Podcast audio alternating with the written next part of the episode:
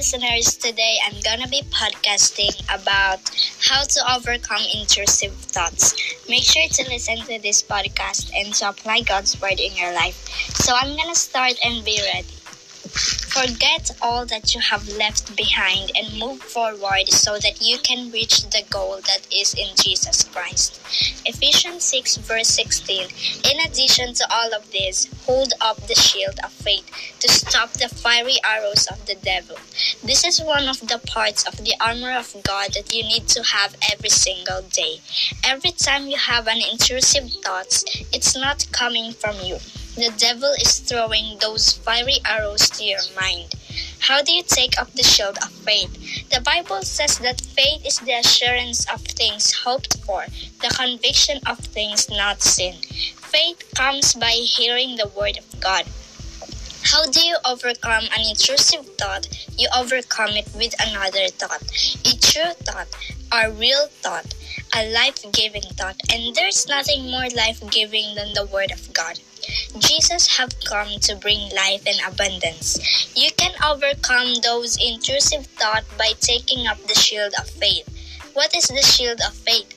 The Word of God, God's truth. Those intrusive thoughts of doubts, of lust, of fear, of blasphemy against the Lord, all those are lies. All those are fiery arrows from the devil that he's thrown at your mind. They're just meant to be a distraction to your Christian life. They're just meant to discourage you. The devil is a liar, but I want to let you know keep your mind on Christ and keep moving forward. Don't let those intrusive thoughts make you stop living your Christian life. The devil comes to steal, kill, and destroy. When those intrusive thoughts attack you, does it feel like you're having an abundant life? No. So that's a proof to you that they're not coming from the Lord. They're coming from the devil. How do you extinguish those intrusive thoughts? Raising up the shield of. And does Jesus want you to raise up the shield of faith? Yes, because he says that he has come to give you life so that you can have it more abundantly. The battle against intrusive thoughts is a battle that others also faces. You're not the only one the faith that you have it's been instilled in you since you were growing up. A lot of times when you go through those battles of intrusive thoughts you forget who you are. You forget that you're a child of god. You forget that god loves you. You forget that jesus saved you. Keep walking by faith. Keep putting your trust in God, you have the victory in Jesus. How to control sinful, impure, and ungodly thoughts. Here are several principles that can help us as we try to get control of those crazy thoughts.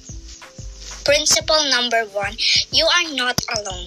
1 Corinthians 10 verse 13 The temptations in your life are no different from what others experience, and God is faithful. He will not allow the temptation to be more than you can stand.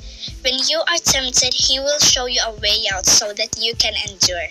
There is not one person in the world that is a Christian or a non Christian for that matter that does not deal with these crazy thoughts that's in our minds. We all struggle. Principle number two celebrate each victory and don't maximize your defeats. Victories in battles ultimately lead to victories in war.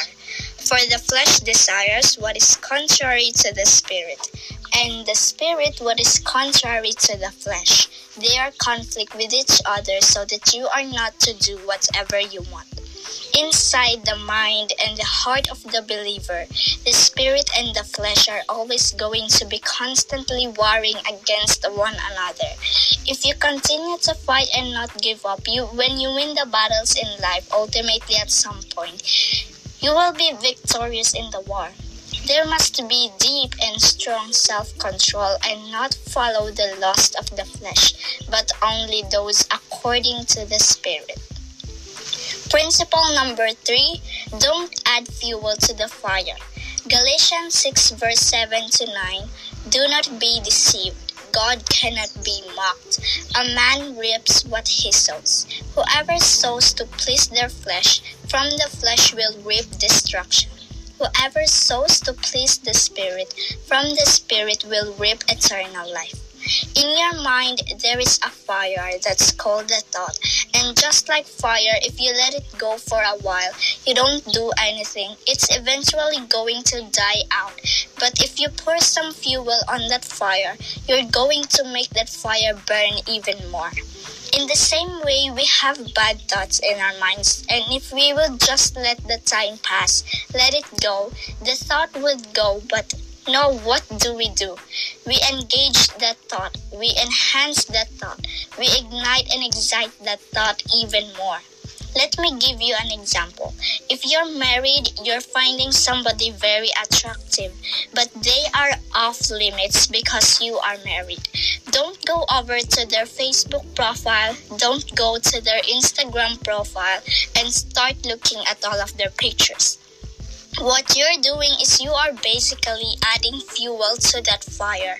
You know you can't be with that person, so why are you looking at their pictures, igniting and exciting your flesh even more over something that you can't have? Principle number four look for the triggers. Oftentimes, whenever we have a sinful, impure thought, it is a result or a reaction to something that we may have done a week ago, a few days ago, a few hours ago, and that thought just pops back into our minds. You can be watching something and those images are in your mind, and at any time the enemy could allow those thoughts to come and pop up in your mind. Job 31 verse 1 I made a covenant with my eyes not to look lustfully at a young woman. Be careful what you allow in your eyes, which goes to your mind and your heart, because it has a tendency to come back up and permeate our minds with impure, ungodly thoughts. Don't feed your eyes with impure, ungodly images to avoid the impure, ungodly thoughts to pop on your mind. Principle number five fill your mind with scripture, fill your spirit with the word of God. Isaiah 26, verse 3 You will keep him in perfect peace, whose mind is stayed on you. How this works is you read a scripture, you put that in your spirit, you go on about your day, you get tempted with a negative thought. The Holy Spirit's job is to bring that scripture back to your remembrance so that scripture can combat that negative thought and so now your spirit is winning the battle against your flesh and you will win that battle and win the war. John 14 verse 26 But the Helper, the Holy Spirit, whom the Father will send in my name, he will teach you all things and bring to your remembrance all things that I said to you. The more scripture you fill your spirit up, the more ammunition you are giving the Holy Spirit to use to bring up to your remembrance, just as John 14, verse 26 says that He would do, so that you can be victorious over the negative, sinful, impure, lustful thoughts in your mind. Thank you for listening to this podcast. I hope you will continue to listen on more coming episodes and learn more. Apply God's Word in your life and follow Jesus. Bye. Thanks.